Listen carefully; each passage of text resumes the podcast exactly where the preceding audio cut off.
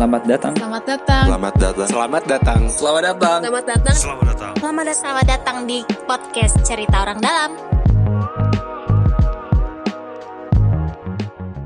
Ya, selamat siang. Ini udah masuk semua ya orang-orangnya. Eh masih ada yang belum masuk, belum accept. Iya, selamat siang semuanya. Kembali lagi kita di live podcast Cerita Orang Dalam. Ini belum kenalan saudara. Lo Mas Angga, Mas Dedi, saya Farel.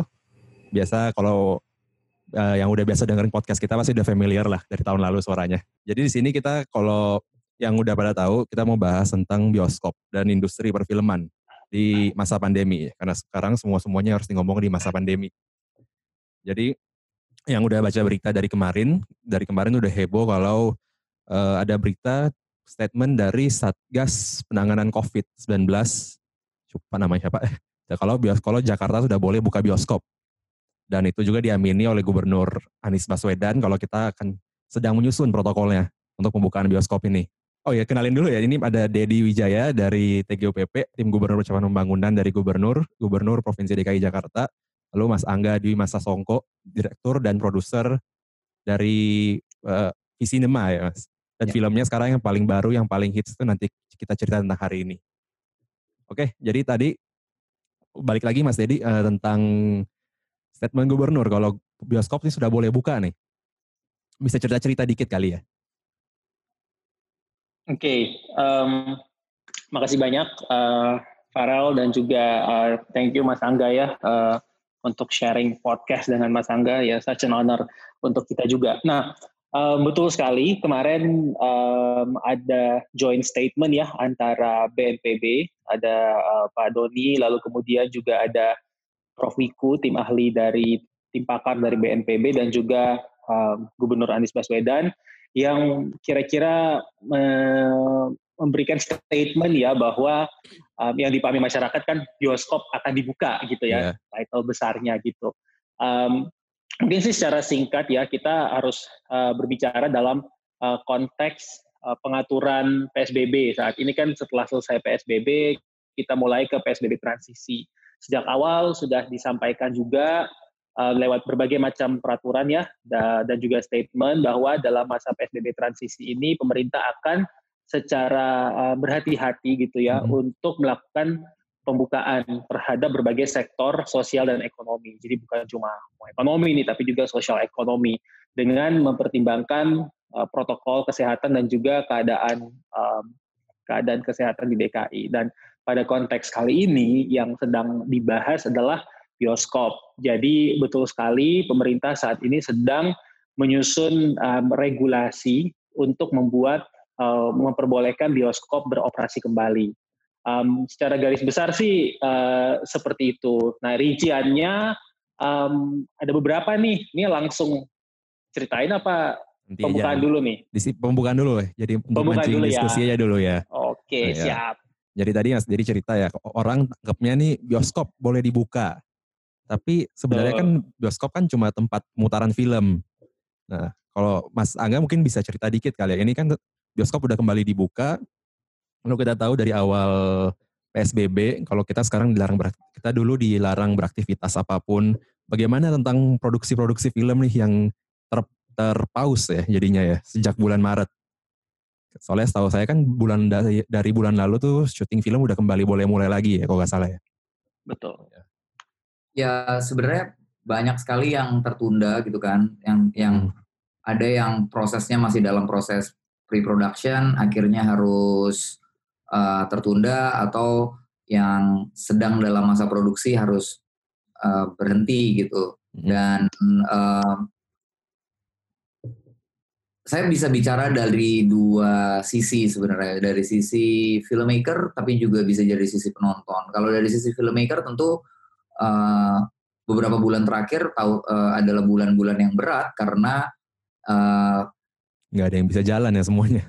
Uh, harus dilihat dari perspektif bahwa mostly most of us gitu sebagian besar dari filmmaker itu adalah pekerja lepas atau pekerja freelance. Mm -hmm jadi kalau tidak ada kontrak atau tidak ada produksi yang mengontrak mereka, maka tidak ada pekerjaan.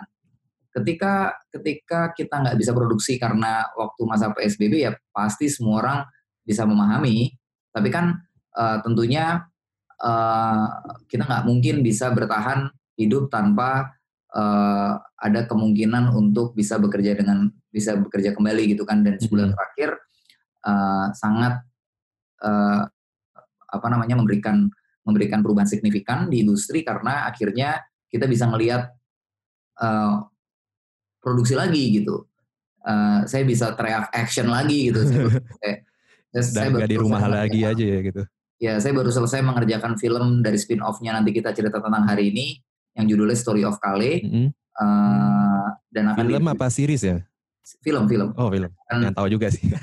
akan dirilis bentar lagi dan mungkin itu akan jadi film uh, produksi setelah produksi pandemi pertama yang akan rilis gitu. Hmm. Hmm. Dan uh, sebagai penonton juga sebenarnya saya sangat merindukan ada di dalam bioskop. Iya. Merindukan film non- nonton film dengan dengan immersing seperti seperti uh, nonton di bioskop. Iya gitu. layar lebar dan suaranya surround gitu. Gitu sih. Sebenarnya tadi mau nanya jadinya. Jadi kenapa sih harus nunggu bioskop buka nih sebenarnya? Kan ada jalur-jalur lain nih di sini. Saya TV ataupun online kan sekarang semua orang Netflix nih. Eh,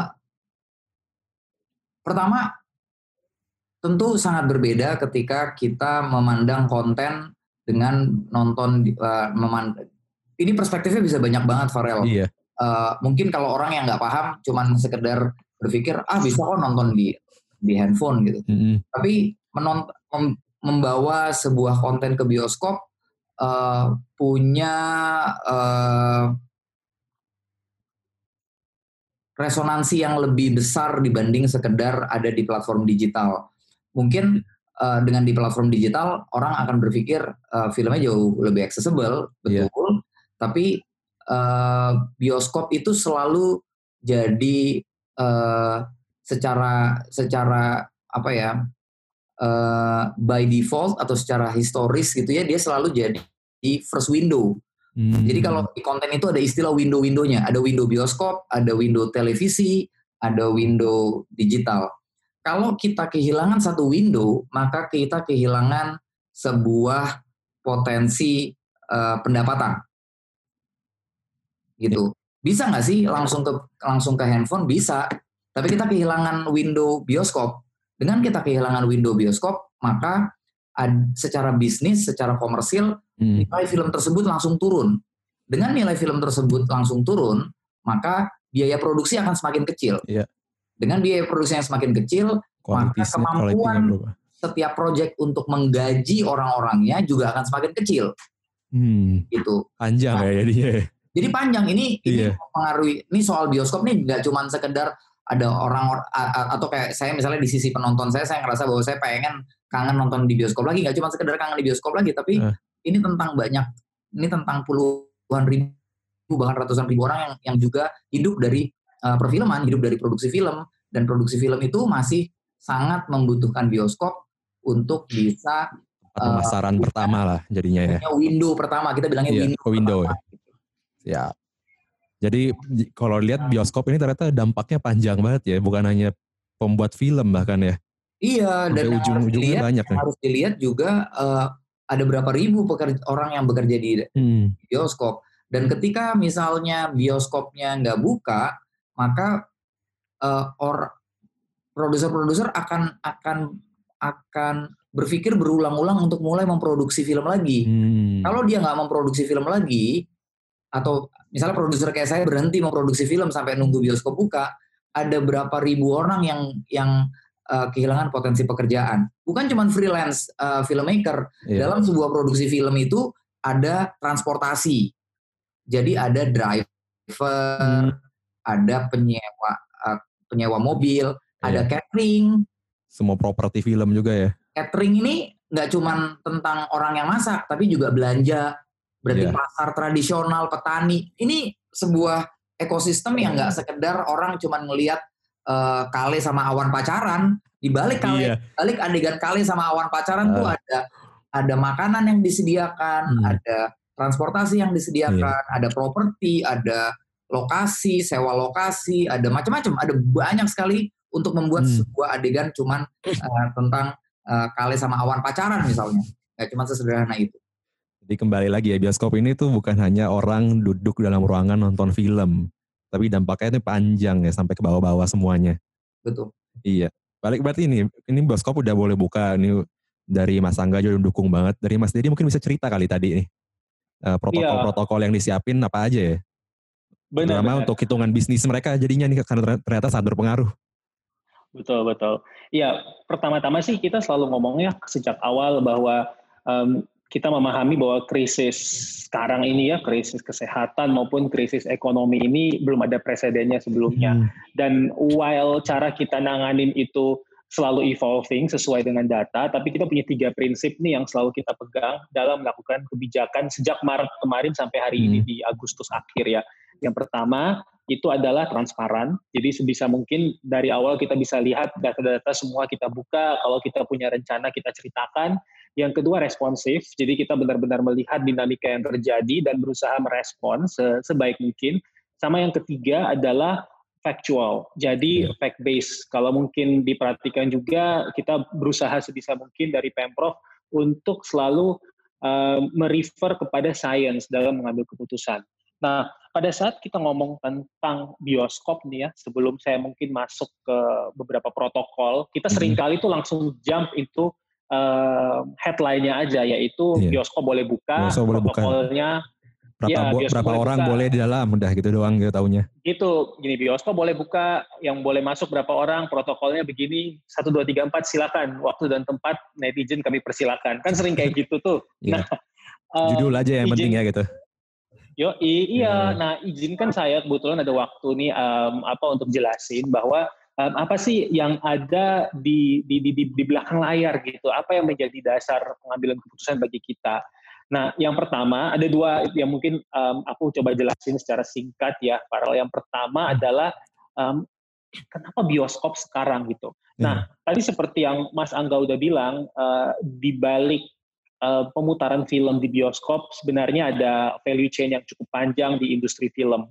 Nah, ingin juga saya tambahkan adalah ini terjadi di berbagai belahan dunia lain, yaitu bahwa pada saat kita ngomong pandemi, ini bukan cuma ngomong tentang restriction dari pemerintah pada saat ngomong pandemi dan bisnis ya, bukan cuma pemerintah boleh buka atau enggak, tapi juga ada tentang kepercayaan publik. Nah, ada satu um, industri yang uh, hit hard di mana pun di seluruh dunia, yaitu yang melibatkan pelaku seni.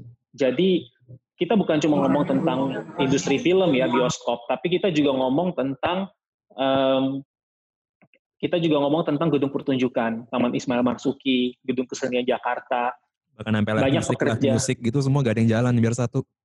Exactly. Kita punya banyak seniman, seniman tradisional, seniman modern yang mereka belum tahu kapan bisa uh, berkarya lagi.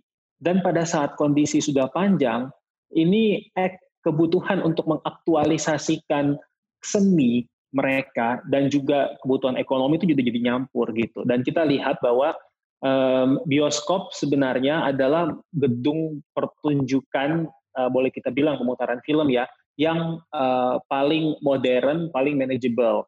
Misalnya saya kasih contoh di di London itu kan uh, banyak pembicaraan tentang uh, berbagai macam teater di West End yang belum bisa buka. Begitu juga di Broadway. Jadi banyak uh, pekerja teater yang kehilangan pekerjaan dan lain-lain. Nah, kita belum bisa masuk ke situ kalau kita belum punya uh, kita harus harus mulai dulu dari yang yang paling aman dan manageable which is bioskop. Jadi Hmm. Di belakang bioskop sesungguhnya selain ada industri film tapi juga ada teater dan semua yang involving gedung pertunjukan. Itu yang pertama. Yang kedua, um, kita kemudian melakukan kajian, melakukan kajian tadi seperti saya bilang sebisa mungkin kita uh, fact based gitu ya. Uh, di Amerika perkumpulan bioskop uh, melaunch sebuah um, ini ya protokol ya kira-kira yang namanya Cinema Safe. Hmm. Nanti bisa di, di ya. browsing juga ya. Uh, ada websitenya Cinema Safe S A F I uh, dot org. Nah, um, kita di Jakarta itu selain mendengarkan para pakar, kita juga uh, mereview apa yang ada di di Cinema Safe tersebut. Nah, while teman-teman mungkin bisa baca sendiri, ini ada, ada beberapa hal yang yang ternyata uh, menarik untuk uh, kemudian kita kaji bersama. Sekali lagi, jangan cuma dengerin ini, tapi juga bisa visit websitenya. Nah, ternyata uh, bioskop itu uh, dari segi penerapan protokol kesehatan itu uh, lebih aman ya dibandingkan dengan tempat-tempat seperti kantor dan restoran. Karena di bioskop hmm. satu kita penonton nggak saling berhadapan dong, jadi samping-sampingan. Lalu tidak berbicara satu sama lain. Ya, cenderungnya gitu ya. Walaupun yeah. saya kita lihat di Twitter banyak yang, tuh banyak yang bilang gimana mau yeah. nanya-nanya plot nih kalau gak, lagi gak merhatiin gitu. Nah, nah, iya kan biasa banyak yang gitu kan. Oh ya, tapi belum tahu aja kalau di Indo kan sukanya komen anyway. Tapi yang ketiga penonton cenderung nggak berinteraksi dengan orang yang nggak dikenal. Nggak mungkin dong ada stranger di kanan kiri hmm. kemudian kita sapa. Eh gimana menurutmu bagus gak filmnya? Terus iya. ini ada penjelasan yang agak teknis. Um, udara di dalam auditorium uh, di bioskop sirkulasinya lebih baik dibanding dengan kantor yang lebih nyampur gitu. Nah ini hmm. yang beberapa. Lalu ukuran auditoriumnya lebih besar dan tinggi dan yang paling penting adalah sebenarnya dibandingkan dengan crowd umum yang nggak bisa dikontrol, bioskop itu kan jika dilakukan online misalnya dan kursinya ada nomornya itu sebenarnya bisa diatur bisa yeah. diatur jumlah orangnya juga uh, jarak-jaraknya dan dan dan seterusnya. So bioskop ini mirip sama pesawat terbang sih. Uh, pesawat uh, bisa di manage ya. Sekarang orang udah mulai merasa lebih safe untuk terbang. Kan sama ya ada dalam ruang tertutup dengan sirkulasi udara um, dalam waktu kira-kira sekitar dua jam. Dua jam. Ya.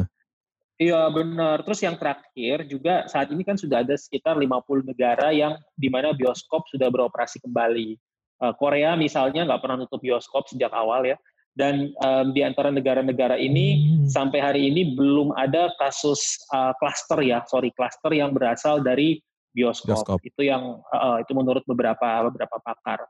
Kurang lebih sih gitu ya. Itu yang membuat kita lalu uh, melihat bahwa oke okay, dengan beberapa catatan maka bioskop itu bisa dibuka window-nya lah. Tapi tentunya tadi juga kita sudah ketemu dengan para pengusaha, nanti para pengusaha bioskop itu akan mengajukan kepada Pemprov kira-kira protokol mereka seperti apa, mereka siap membuka atau enggak, hmm. nanti akan kita assess agar sesuai dengan prinsip-prinsip cinema safe dan um, jika sudah ya sudah safe enough gitu ya bagi kita yeah. memenuhi protokol, maka akan diberikan rekomendasi untuk uh, dibuka dan bisa beroperasi.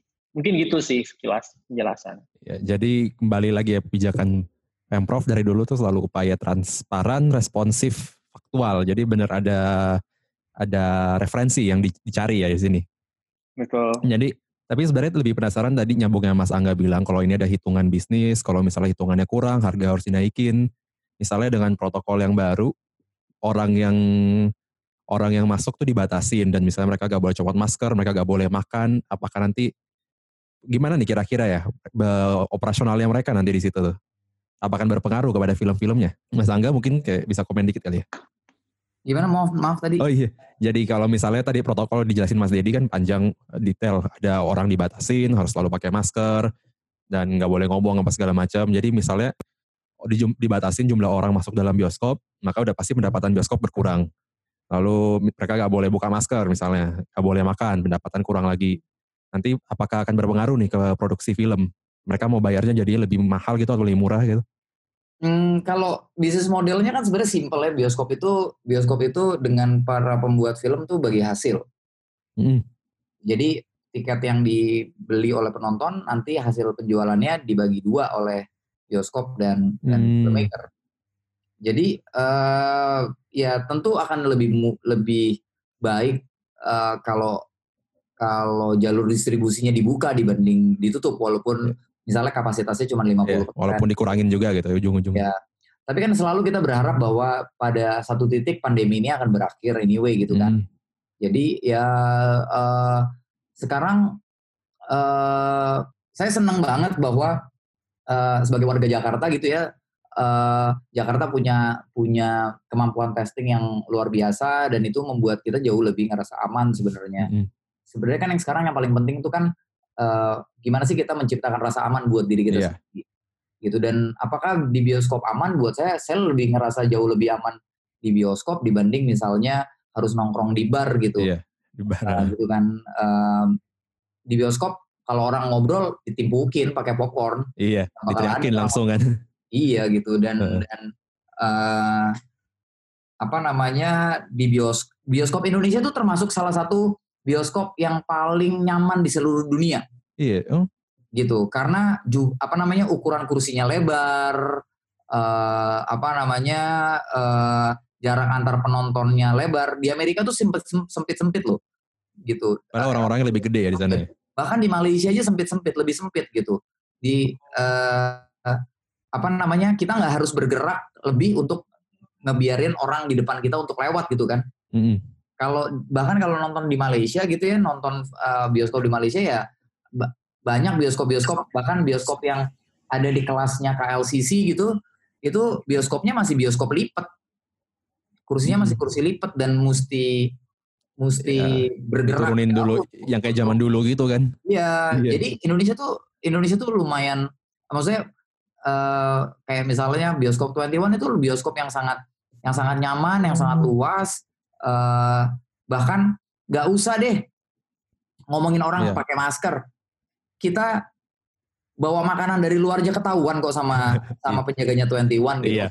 Mereka tuh seketat itu gitu dan dan dan uh, saya yakin juga bahwa mereka itu uh, juga berpikir bagaimana membuat uh, apa namanya pengunjungnya aman buat mereka hmm. karena resiko bisnisnya mereka lebih besar ketimbang misalnya ditemukan klaster di sebuah bar, hmm. kan ditemukan klaster di sebuah bioskop. Uh, nama gitu. nama jadi baiknya langsung hilang gitu. Sedemikian rupa untuk membuat penonton itu jadi lebih lebih aman dan nyaman. Iya. Menarik ya. Gue karena gak pernah nonton film di luar negeri jadi gak tahu sebenarnya bioskop itu tuh paling bagus ya ternyata. Dan paling murah. Oh iya murah banget kalau itu tahu. iya. Di Amerika 15 dolar. Iya. Atau kalau di Eropa, di Eropa ada 10 euro sekali nonton 150 ribu film iya, biasa betul. aja gitu ya gitu. Jadi menarik ya. Jadi kira bioskop tuh sangat berpengaruh. Tapi mau nanya dikit deh Mas Angga. Tadi kan bioskop bilang sebagai first window. Dan then second window third window sebenarnya proporsinya ini seberapa banyak sih di antara window-window ini? Kayak misalnya dari televisi atau dari Netflix itu lebih seberapa berpengaruh kah? Apa mereka gak gitu berpengaruh? Makanya kita harus selalu ngejar di bioskop. Bioskop itu selalu punya proporsi uh, lebih dari 50% dari total pendapatan. Oh, gede juga. Hmm. Paling besar besar, paling besar. Hmm. Kecuali kalau memang ada film yang memang diperuntukkan langsung untuk platform streaming atau langsung hmm. di bios, langsung di film, eh atau langsung di televisi, tentu akan sangat uh, uh, berbeda uh, bisnis bisnis plannya ya, uh, yeah. mulai dari production scale, oh, production dari value maupun production cost. Tapi kalau dari marketingnya semua beda ya. Betul, kalau memang sebuah film memang sudah di sudah di uh, apa namanya uh, ditargetkan untuk rilis di bioskop, maka semua matriksnya akan sangat berpengaruh dengan pendapatan di bioskop. Mm -hmm. Oh, jadi tergantung masing-masing dari produsen dari produksinya ya film ini untuk apa ya dibuatnya. Betul. Oh gitu, menarik menarik. Oke, balik lagi ke protokol tadi ya. Jadi Mas Angga udah cerita kalau dan untuk bioskop sebenarnya para pengusaha bioskop ini sendiri pasti akan berjuang maksimal ya untuk e, mengamankan bioskop mereka lah dari COVID. Nah, tapi kalau dari Pemprov sendiri, Mas Dedi, gimana nih? Apakah ada yang bagaimana peran pengawasan dari pemerintah? Jika hmm. kalau misalnya bioskop yang ternyata ketahuan ada klaster tapi mereka nutupin misalnya atau hmm. nggak hmm. ketat atau bahkan penontonnya masuk tapi nggak ngikutin protokol yang udah diwajibkan gitu. Ada gak yang bisa dilakukan? Betul, iya. Memang sih Pemprov ya dalam uh, semangat kita kan satu adalah memitigasi kasus mm COVID gitu ya. Yang kedua, kita ingin agar ke kegiatan sosial ekonomi masyarakat, dunia usaha itu tetap bisa berjalan. Nah, kita udah belajar selama ini bahwa um, sosial ekonomi ya kegiatan bisnis itu memang tidak akan berjalan sebelum kegiatan sebelum hmm. aspek kesehatannya diberesin nih. Jadi um, ini yang dari dulu segi, ya, yang dari dulu orang iya, ngomong kesehatan versus ekonomi itu. Exactly. Nah, jadi kita juga melihat gini sih, Raul, pada saat kita ngomong tentang bioskop tuh, um, walaupun pemerintah mengizinkan, tapi kalau misalnya pemerintah dan juga pihak pengusaha bioskop tidak menerapkan protokol kesehatan yang sangat bagus, disiplin, konsisten, maka uh, customer nggak akan datang karena pada takut gitu kan. Hmm. Nah karena itu um, kita dari sebenarnya sih diskusi dengan pengusaha bioskop itu sudah dimulai sepertinya sejak uh, Juni ya. Karena kan waktu hmm. itu uh, memang pengusaha uh, kita udah tahu bersama ada yeah. ada, ada diskusi di di di worldwide ya tentang uh, Mulan ya yang rencananya akan awalnya launching di bioskop Amerika hmm. karena uh, itu juga menjadi momen untuk bioskop uh, kickstart lagi tapi yeah. kan ternyata enggak. Nah, tapi anyway dari Juni kita sudah diskusi. Nah, um, diskusi itu memang bertujuan untuk uh, memastikan protokol kesehatannya itu aman. Kalau kita lihat sebenarnya uh, bioskop itu ada beberapa aspek yang kita melihatnya. Satu adalah pada saat uh, masuk, kemudian hmm. pada saat di dalam, dan pada saat mau keluar, keluar gitu, nah. mau keluar benar. Nah, lalu kemudian itu kan tiga tuh tiga tiga uh, touch pointnya ya. Kita pastikan pada saat masuk itu antriannya uh, berjarak, yeah. kemudian pembeliannya sudah dilakukan secara online sehingga relatif touchless. Yeah, yeah. Kemudian ya begitu dan kalau beli online bisa diatur kursinya. Lalu pada saat di dalam itu um, satu semua orang harus memakai masker gitu ya. Jadi kalau misalnya ini kan selalu klasik nih pertanyaan kalau nggak pakai masker gimana? Iya gitu kalau kan. orang copot aja dalam gitu. Yoi, nah um, sebenarnya bisa ada beberapa cara enforcement yang kreatif. Tentunya teman-teman bioskop saat ini ini sedang mengerjakan um, hmm. apa? Mengerjakan protokolnya. Banyak cara-cara yang kreatif seperti misalnya ya misalnya ada yang kayak apa ya um, kayak kita udah sering lihat tuh di acara-acara ya saya terakhir itu hmm. ke Idea Fest sepertinya ya Sa. jadi kalau misalnya ada yang merekam itu kan sisa di di laser-laser itu hmm. jadi orang pada tahu oh yang merekam sebelah situ tuh. Nah kalau misalnya bioskop juga bisa seperti itu gitu. Oh, iya. uh, apa misalnya buka masker ya udah ada lampu sorotnya kelihatan. Misalnya filmnya di pause. Banyak cara kreatif. Agak ganggu juga buat yang lain ya. Nah, ini sih iya, Mas, bener. Mas Dedi setiap iya Mas Angga setiap studio itu dilengkapi dengan kamera infrared sebenarnya udah ada. Betul betul ya iya benar. Kamera infrared oh. ini kan tadinya berfungsi untuk menangkap orang-orang yang merekam yang kan. merekam ilegal ya. Nah, mereka kan sederhana sekali tinggal dicari. Maksudnya untuk enforce uh, orang-orang yang nggak pakai masker juga bioskop pasti punya caranya karena mm-hmm. sebenarnya uh, bioskop itu very manage bener tadi Mas Dedi bilang bioskop tuh very control and very manageable uh, site gitu yeah. karena yang mereka hadapin tuh banyak loh yang mereka hadapin tuh yang mereka hadapin tuh pembajakan dan so far uh, bioskop-bioskop ini sudah berhasil mengatasi pembajakan yang dilakukan oleh penonton bioskop. Sekarang kan pembajakan hmm. banyaknya diambil dari uh, digital kan. Iya. Gitu. Nah uh, ini yang membuat saya yakin bahwa bioskop bisa jadi uh, uh, safe place sih. Hmm. Iya iya benar. Um, iya, betul sekali sih kata Mas Angga. Jadi benar ada kamera infrared juga ya. Jadi um, itu di dalam, kemudian setelah di luar juga kita mau, uh, harus memastikan bahwa tidak terjadi kerumunan. Nah, uh, di luar itu memang pengendaliannya harus terus dilakukan, uh, mulai dari tadi ya udah beli online, kemudian uh, apa um, sirkulasi udaranya juga um, dan standar-standar tertentu lah yang akan akan ditetapkan. Dari hmm. Pemprov sendiri tentunya um, akan melakukan pengendalian. Tadi seperti saya juga uh, sempat ceritakan, uh, untuk sekarang ini para pengusaha bioskop kan sudah pada tahu nih, udah, udah siapin yeah. protokol. Nah, sekarang akan melakukan semacam simulasi tentunya akan persiapan. Nah, nanti hmm. Pemprov dari dari dari sini um, ada dinas pariwisata, dinas kesehatan itu akan melakukan site visit tuh melihat ke setiap bioskop bagusnya bioskop juga ini industri. Salah satunya uh, quite manageable in a way karena uh, playernya itu uh, tidak ya. terlalu banyak diverse. Iya jadi ada beberapa yang lah yang berapa aja gitu jadinya ya. Iya jadi di awal kita akan lakukan uh, site visit dulu. Jika protokolnya memang sudah sesuai maka kita akan umumkan. Lalu hmm. diberikan um, izin lah untuk kemudian beroperasi Nah, begitu juga kalau misalnya nanti ada um, say misalnya tidak dipatuhi, tidak ditaati, ada pengaduan dan pengaduan itu bukan cuma dari Satpol PP juga, tapi juga bisa dari masyarakat kan dari hmm. awal juga kita bilang tuh kalau pada mau ngadu mention aja ke Etika iya. Jakarta. Lapor aja ya masuk. online gitu. Iya benar. Nah nanti kalau ada laporan, ada ada apa nggak nggak comply, maka ya bisa di, ditutup sementara, diberikan sanksi. Hmm. Gitu. Jadi berarti bisa langsung tutup ya nih, kalau ketahuan ada yang melanggar ya, ada yang nggak comply.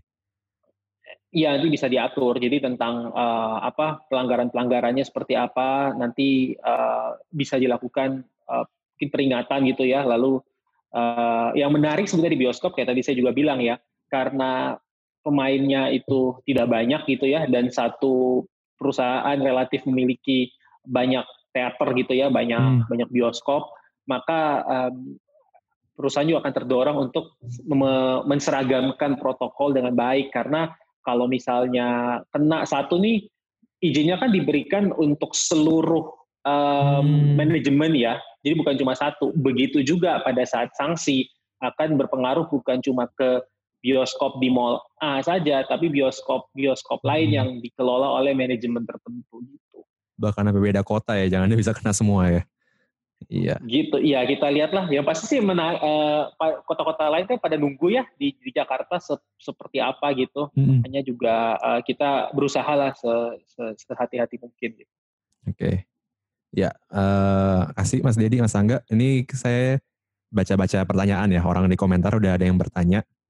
Untuk Mas Angga sebagai produser lebih visible untuk untuk saat ini di bioskop atau di platform streaming ya dari Handoko Dwi Susantyo sebagai contoh kalau Netflix yang baru tayang film dari produsernya Dian Sastro dan NKCTHI, nya nggak ada ya? Juga sudah di Netflix. Ya, Mas, Mas Angga. Uh, kalau saya sih uh, balik lagi ke tujuan film itu iya, dibuat. Iya, kalau film tadi ya. dibuat untuk bioskop, maka saya akan uh, bertahan untuk memastikan film itu first window-nya di bioskop dulu. Uh, seperti misalnya NKCTHI. NKCTHI kan bulan Januari di bioskop, baru lima bulan setelahnya ada di Netflix. ada di Netflix mm -hmm. gitu ya kalau misalnya mau nunggu nonton di Netflix ya harus nunggu lima bulan tapi kalau mm. kalau nggak mau apa namanya nggak mau uh, kehilangan update ya nonton di bioskop gitu ya, langsung ya gitu jadi yang pertama jadi berarti kayak sekarang tuh film-film Hollywood yang lagi mandek nih, yang lagi pause sekarang semuanya itu sama ya, mereka dibuat untuk di bioskop ya? Ya uh, rasionalisasi setiap produser tentu beda-beda, Farel. Iya. Ada yang ngerasa, oh saya nggak mau nih nunggu bioskop buka karena uh, misalnya uh, return uh, of investmentnya jadi terlalu panjang, mm. oh. jadi iya. returnnya jadi terlalu panjang, bisa aja maksudnya mm. secara finansial kan pertimbangannya macam-macam ya, ada bukan yeah. cuman investment itu kan bukan cuma ngomongin uh, ROI tapi juga ROR gitu kan rate, yeah. of, rate of return. return. Uh, mungkin ada ada produser yang ngerasa dengan uh, waktu itu ketidakjelasan kapan bioskop buka, maka mereka nggak bisa manage ROR-nya. Hmm. Sehingga ya, akhirnya ya, begitu ada tawaran, eh, keluarin uh, aja online gitu langsung ya karena udah butuh. Online. Ya pertimbangannya rasionalisasi tiap produser tentu beda-beda. Hmm, ini menarik ya. Oke, pertanyaan kedua lagi nih. Ini kalau misalnya ada yang mau bertanya yang nonton langsung chat aja ya. Atau kalau misalnya mau ngomong ya nggak apa-apa ngomong dulu aja chat dulu aja. Dari Arif B. Arif B. Kalau ternyata nanti ada klaster di bioskop, Pemprov siap menutup kembali bioskop. Yes, jadi udah dijawab ya tadi. Iya udah dijawab ya tadi. Ya. pasti itu. Langsung ya.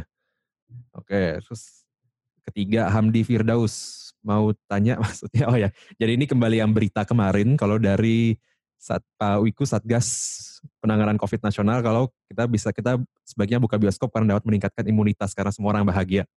Maksudnya apa ya kesannya maksa bioskop buka ya ini ya? Apa itu? Uh, menonton meningkat apa maksudnya dari menonton bioskop oh. meningkatkan imunitas. Waduh. Uh, gimana jawabnya ya? Ada orang satgas nggak sih di sini Gak tahu deh. Ntar tanya di forum uh, aja kayaknya. Iya.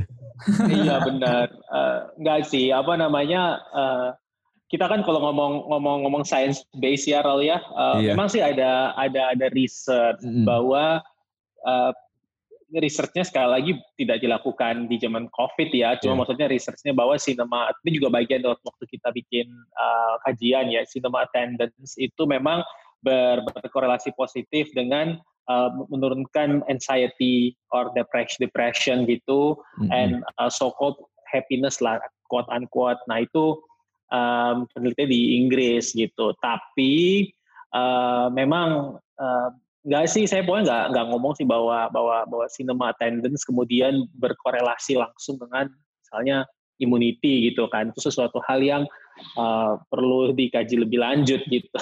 Jadi uh, sih tadi tadi uh, argumen kita sudah Iya. dijelaskan tadi. Uh, Jadi ini ya, ini ya karena seru aja kali ya kalau jadi judul berita mungkin ya.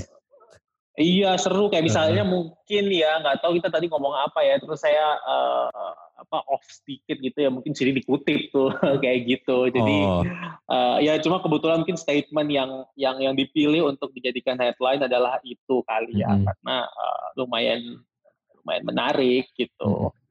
iya, ini nyambung dikit nih gitu kan statement dari nasional. Terus dari Jakarta kita banyak nih udah siapin protokol segala macam, udah riset, ngomong dengan pengusaha. Sekarang ada ngomong dengan movie director, produser juga. Jakarta udah siap ya kayaknya jadi untuk role model untuk bioskop-bioskop lain daerah lain ya. Ini pertanyaan dari Arif B. Arif B lagi ya? Oh. Dia lagi. Karena setahu saya Ah. daerah lain belum ada yang buka ya. Oke, eh, gimana ya apa? Jadi jawabnya nanti jadi salah gitu ya. Kalau sebenarnya sih kita kita kita mencoba untuk melakukan yang yang terbaik. Kita sih dengar ya, dengar eh, tidak bisa dikonfirmasi gitu bahwa memang eh, beberapa daerah lain itu juga menunggu arah menunggu eh, Jakarta seperti apa nih kayak gitu.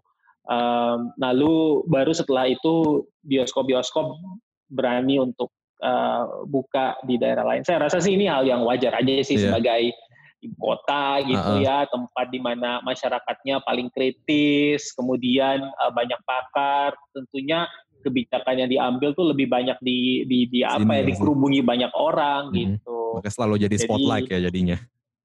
Iya benar. Tapi juga kayak um, jadi jadi mau nambahin dikit ya apa Hmm. memang sih pemprov ini lagi eh, berusaha berusaha mendengarkan aspirasi dari dari banyak pihak yang tadi kan pertanyaan-pertanyaan itu menarik dari Arif B apakah akan jadi standar untuk nasional atau seperti apa. Memang sih kita mengakui ya karena banyak pusatnya di sini gitu ya eh, para sutradara-sutradara mungkin eh, production house juga banyak yang headquarternya di Jakarta ya kita juga jadi lebih banyak mendengarkan aspirasi gitu. Beberapa waktu Hmm. lalu kita ngobrol sama beberapa produser film gitu ya eh, tentang keperluan untuk syuting. Jadi setelah Hmm. eh, mulai masuk PSBB transisi eh, kan orang bosen tuh ya kalau lihat eh, rerun-rerun terus Iya, gitu kan. film lama mulu lah yang diulang. Yo, jadi apa namanya eh, ya sinetron kan dulu kejar tayang atau diulang-ulang terus gitu ya. Jadi em, nah kita akhirnya mencoba membuat protokol di mana syuting film diperbolehkan dengan beberapa protokol tertentu yang kalau kita lihat tuh Mas Angga udah mulai syuting tuh dan jadi eh, apa? Jadi public education yang bagus juga tuh jadi jadi orang pada tahu oh iya bisa juga syuting film dengan protokol Hmm. tuh. Mm-mm. Dan protokol saya ketat banget untuk syuting. Jadi Gimana tuh mas? Sampai i- karantina bareng nggak orang-orangnya? iya kita syuting karantina. Iya. Jadi kita Oh, kita syuting eh kita setiap mau ada rapat-rapat yang nggak diperlukan pertemuan kita dilakukan secara online. Mm-mm. Kalau rapat dilakukan secara offline maka harus swab test dulu. Jadi untuk satu produksi kita bisa sampai swab test sampai 5 sampai 6 kali. Nggak gatel itu hidungnya mas? Ya mau nggak mau biar aman. Buset kan orang juga berganti-ganti. Jadi kayak misalnya kalau saya kemarin saya syuting misalnya ini mau syuting 30 hari. Iya. Jadi selama 30 hari semua cast and crew nggak boleh pulang. Kita siapin kita siapkan hotel. Oh, Dan sebelum masuk ke dalam karantina kita swab test dulu. Swab testnya negatif baru masuk ke karantina. Hmm. Eh, dia ada pekerjaan nggak ada pekerjaan di hari itu dia harus stay di hotel. Kalau dia ada pekerjaan baru dia ke lokasi syuting. Kalau nggak dia stay di hotel. Jadi cuma boleh lokasi hotel lokasi hotel. Setelah 30 hari sebelum pulang di antara 30 hari tetap akan ada eh, akan ada ran- random sampling untuk Hmm. pengetesan. Nanti sebelum pulang dites lagi. Negatif baru boleh pulang. iya. Jadi jadi kita selama di film tuh ada yang kena gak gitu ya jadinya? Ya enggak, sebenarnya sebenarnya pendekatannya eh, apa namanya visinya adalah kita pengen waktu orang masuk ke lingkungan kita mereka steril, waktu kita nganter mereka pulang, mereka diterima keluarganya juga dengan steril. Wow. Jadi saya rasa, jadi saya rasa nggak perlu takut karena pasti setiap setiap uh, apa namanya uh, pengusaha kayak produser film, pemilik bioskop pasti akan selalu ber, ber, pasti akan selalu seba, sebisa mungkin sebaik-baiknya bertanggung jawab terhadap uh, apa namanya film yang dibuat dan uh, orang-orangnya. orang-orang yang terlibat penonton yang datang karena kenapa? Karena begitu kita kebobolan maka damage-nya sebenarnya lebih besar dibanding apa yang kita hmm, keluarkan bener. jadi jadi uh, ini yang membuat sebenarnya ya kayak di Visinema kita di Visinema kita melakukan itu uh, walaupun misalnya dari Kementerian uh, Pariwisata dan Ekonomi Kreatif hanya di hanya uh, protokolnya Kemenparekraf cuman men, mewajibkan untuk uh, rapid test antibody. Iya. Nah kita nggak mengikuti karena buat kita itu nggak aman. Jadi kita iya. pun sebagai perusahaan punya punya punya apa namanya punya ukuran-ukuran kita sendiri apa yang membuat uh, tim kita orang-orang yang bekerja sama kita jauh lebih aman. Akhirnya kita membuat protokol kita sendiri yang jauh lebih ketat dibanding yang disarankan atau yang diwajibkan oleh Kementerian Pariwisata dan Ekonomi Kreatif gitu. Hmm. Ketat juga ya, ini lebih serem daripada jadi nakes malah ya untuk bikin film ini. Ya. Kayak ini, kayak NBA bubble ya, Mas Angga. Apa? NBA. Kayak NBA, pakai bahasa ya. bubble, in the bubble gitu. Iya, hmm. jadi kita nggak bisa ke mana-mana. Uh, dan kayak misalnya hotel, kita juga hotel, kita uh, sewanya bukan per kamar lagi tapi per, per lantai. Iya. Jadi sterilisasi oh. satu lantai. Misalnya kita butuh tiga, kita butuh tiga lantai, kita akan ambil tiga lantai. Uh, tempat makannya berbeda, uh, semuanya ada dan di, di lokasi ada satgas anti covidnya iya. yang tiap hari ngecekin suhu, ngasih vitamin. Wow. Terus kayak di Visinema semua kru sama uh, di Visinema di di apa namanya disediain uh, vaksin influenza segala macam menyeluruh ya dari semua arah ya jadinya ya. Ini jadi udah ngejawab dikit iya. nih, ada yang berusaha sebaik-baiknya lah. Kita nggak pernah tahu kenapa yang terjadi, tapi iya, kalau bener. kita nggak berusaha sebaik-baiknya, ketika terjadi kita akan nyesel lebih lebih besar pasti. Ya, setuju oleh mas. Ini ada yang udah nyambung dikit nih yang ditanyain dari Iva Arthur. Selamat siang, mau menanyakan tentang kebijakan bagi para pekerja seni, apakah ini akan pandemi ini nanti akan pandemi dan protokol yang akan diterapkan ini akan relate dengan dilakukan produksi film lagi ya? Apakah aturan ini akan jadi new normal yang baru lah sebutannya itu ya di produksi film ke depannya? Gimana? Uh, apakah dengan protokol-protokol yang akan diterapkan nanti aturan-aturan baru ini, apakah ini akan mempengaruhi cara produksi film ke depannya? Seperti tadi Mas Angga cerita, ya, sekarang harus pakai hotel, harus web. Ya, seperti tadi yang saya ceritain, uh, banyak sekali secara kreatif kita juga harus beradaptasi dengan dengan situasi pandemi. Kayak misalnya uh, film terakhir yang saya kerjain, yang udah selesai ini ya satu hari kita cuma ada di satu lokasi dan lokasinya tuh steril, uh, very controlled location. Nanti ini saya lagi mau syuting filosofi kopi yang ketiga, judulnya Ben dan Jody. Bentar lagi bulan depan saya syuting. Ini kita 70% di hutan, jadi ya udah. Aman ya, itu gak ada orang. Iya, ketemunya sama nyamuk paling sama iya. ular. Lebih serem malah tuh daripada covid. iya. Oke, lanjut ya pertanyaan banyak keren banget Jakarta. Iya, iya, makasih. Terus Fadli, uh, protokol untuk keluarga dan anak kecil ini gimana ya? Untuk orang untuk orang tua nanti apakah filmnya yang diputar juga diatur diatur apanya? Untuk anak-anak maksudnya ya? Uh, saya bisa saya bisa sedikit kasih gambaran sih sebenarnya nanti kita akan melihat bahwa film yang akan tayang jauh lebih sedikit dibanding biasanya. Karena ya. belum ada yang produksi apa emang sengaja dikitin? Uh, ya harus diatur, harus diatur supaya uh, supaya nggak numpuk karena hmm, kan hmm. kapasitas bioskopnya akan berkurang kan. Dan kalau tadi ada pertanyaan, apakah sempat di Sinar X atau di, di, di Inspektan, jam tayangnya juga pasti akan jauh lebih longgar. Dengan tidak dilonggarkan jam tayang aja, seti, antara satu film ke film lain tuh punya 15 menit sampai 25 menit. Mm-hmm, Makanya setiap kita masuk ya. bioskop, setelah hmm. nonton, kita kan kadang-kadang ninggalinnya banyak banget ya, mulai ninggalin popcorn, iya. ninggalin beng-beng, ninggalin iya. macam-macam. Ninggalin tas, ninggalin jaket gitu. Ninggalin macam-macam. Tapi berikutnya kalau kita nonton, kita pasti nonton udah bersih total kan? Iya. Karena memang punya waktu untuk membersihkannya. Hmm. Oke. Okay. Ini apa ya? Ini panjang juga ya pertanyaannya ya.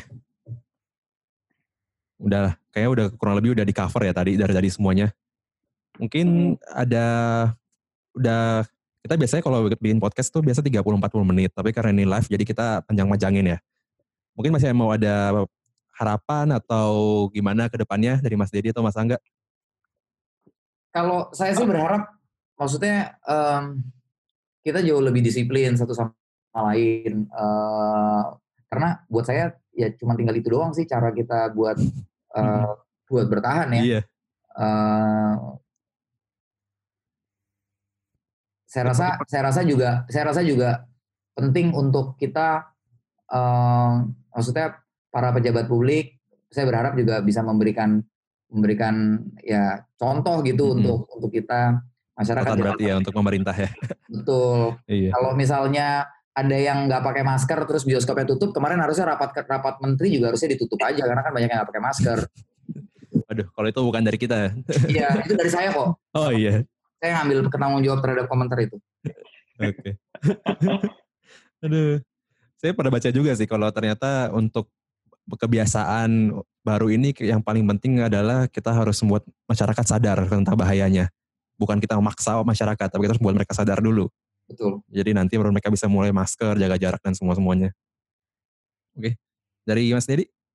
Masih ada? Ya, um, ya sih. Mungkin catatan akhirnya adalah, um, tapi pertama-tama tadi tadi cerita Mas Angga tentang protokol kesehatan syuting yang um, dilakukan Vistinema tuh menarik sekali ya. Ini jadi, jadi hmm. contoh bahwa um, sebenarnya pihak swasta ya, pihak masyarakat tuh bisnis gitu ya, itu uh, sangat serius sih. Hmm. karena tentunya ingin keselamatan dari um, anggota mereka dan juga akan tentu berpengaruh terhadap bisnisnya. Sehingga pemerintah sih sebenarnya dalam posisi ber, berkoordinasi dengan dekat mendengarkan memberikan masukan. Jadi uh, kalau kayak gitu enak tuh. Jadi contoh masalah kan kita juga yeah. jadi tahu bahwa dan confident bahwa proses syuting film tetap bisa berjalan kok tetapi dengan protokol yang baik sehingga semua orang juga aman gitu. Nah Lalu kemudian uh, pada saat ngomong tentang uh, pembukaan bioskop ya tentunya sekarang kan banyak yang bertanya-tanya ya. Saya kalau sebelum nutup nih biar uh, pada berada di halaman yang yeah. sama ya. Kesimpulan lah jadinya ya. iya apa jadi uh, biar pada um, sama pemahamannya memang saat ini kan uh, kita itu berada pada masa PSBB transisi Nah, prinsipnya adalah di PSBB transisi ini adalah uh, kalau dulu PSBB itu kan lockdown period ya sebenarnya nggak bisa hmm. nggak hmm. bisa melakukan kegiatan apa-apa kecuali yang dikecualikan. Nah, kalau sekarang sebenarnya boleh melakukan kegiatan tapi satu dua tiga empat. Nah, ini satu dua tiga empatnya apa saja persyaratannya ini yang harus terus kita definisikan. Nah, menurut Pergub yang baru ya Pergub 80 tahun 2020 itu kan um, untuk sektor-sektor yang dibuka, protokolnya seperti apa secara detail, itu kan akan dikeluarkan um, SK Kadis masing-masing. Nah terkait dengan kalau karena kita ngomong bioskop nih, mungkin ada episode lain kalau ngomong tentang gym yeah. atau yang sekolah. Nah, panjang itu. Kalau ngomong, sekolah kayaknya bisa tiga episode sendiri ya. Sekolah panjang banget gitu. Yeah. Apalagi kalau ada uh, live pertanyaan dari netizen ya, jadi itu bisa rame tuh. Tapi anyway, Uh, ya, jadi nanti uh, akan ada SKK Disparekraf yang kira-kira menjelaskan tentang bagaimana sih protokol untuk bioskop. Tapi beberapa hmm. yang yang perlu di, diperhatikan adalah pada saat kita ngomong tentang pembukaan bioskop khusus nih ya, um, nanti pengusaha itu tidak langsung buka semua nih, kayak besok minggu udah langsung buka gitu kan. -hmm. Tapi um, akan diberikan protokol-protokolnya secara umum nih oleh dinas lalu kemudian um, yang ingin membuka dari pengusaha itu melakukan pengajuan, lalu hmm. dicek, dicek nih protokolnya, lalu setelah dicek protokolnya, jika iya, oke okay, kita bisa buka uh, per perusahaan. Jadi misalnya bioskop XX1 gitu ya, oke okay, sudah memenuhi protokol, sudah dikunjungi beberapa kan XX1 hmm. misalnya ada 40 uh, sinema tuh di Jakarta kalau nggak salah. Nah dikunjungi, oke, okay, diberikan izin, maka dibuka. Nah, pada saat dibuka itu, Pemprov akan terus melakukan uh, pengawasan. Kita juga ingin agar selain Pemprov yang melakukan pengawasan, tapi juga masyarakat, pengunjung, sehingga iya. selain bisa melaporkan ke, ke, ke kita, kita juga ingin agar misalnya di uh, lokasi bioskopnya itu ada misalnya PIC bioskop tersebut gitu siapa sehingga masyarakat pada saat melihat pelanggaran atau komplain tertentu itu Hmm. jarak antara laporan sama tindak lanjut itu cepat gitu. Hmm. Kalau pemerintah kan pemerintah turun dulu ke sini. Iya, Nah, ngecek dulu. itu kita juga iya persis. Nah kita berusaha agar bioskop nih bisa jadi um, apa salah satu uh, standard bearer bahasanya. Jadi jadi pen, uh, contoh Hmm. untuk um, apa sebuah um, tempat gitu yang uh, bisa menerapkan protokol dengan baik dan juga dengan memanfaatkan teknologi. Kita tentunya nanti ada check-in model yang sudah di, di, di- dicoba di beberapa restoran dan mall check-in model sehingga ketahuan nih orang ini masuknya kapan. Jadi pada saat ada Hmm. satu kasus kita jadi bisa tahu tuh oh ada pada saat ada kasus di teater A gitu di bioskop ini maka kita bisa tahu siapa aja yang hadir Di sana juga. lokasi tersebut. Iya persis. Bisa Jadi langsung dikontak ada- semuanya juga ya. Exactly. Jadi kita ada ada inginnya ada intervensi teknologi di situ. Karena seperti yang kita bilang, eh, kita tidak cuma ngomong tentang eh, bioskop saja. Banyak pertanyaan tentang kenapa buka sekarang, kenapa nggak Hmm. pas aman saja. Kita melihat bahwa memang em, mungkin pada saat buka masyarakat tetap butuh waktu ya untuk untuk melihat, mencoba-coba agar confident. Tapi memang eh, perlu dimulai gitu, perlu perlu dicoba, dimulai, direview. Kalau memang ada kasus bakal ditutup, ya bisa ditutup. Tapi ya kita harus harus mulai sih.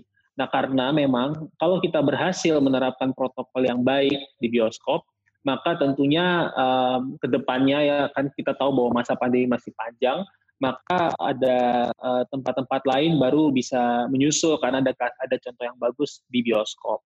Hmm. Mungkin dari saya sih gitu ya. Jadi kalau jadi sebagai penutup memang seperti tadi dibilang di awal, Pemprov sebisa mungkin selalu satu uh, transparan, yang kedua itu responsif dan yang ketiga itu faktual. Jadi kita uh, sebisa mungkin lah terus terus taat pada prinsip tersebut. Kalau ada masukan-masukan dari masyarakat, ada perdebatan publik dan lain-lain, kita selalu mendengarkan sih. Tapi itu prinsip kita, kita selalu percaya bahwa krisis ini krisis kesehatan yang ber, ber, berujung ke ekonomi, jadi kita fokus sekali menyelesaikan uh, krisis kesehatannya dulu gitu, walaupun tetap sudah mulai bisa beroperasi.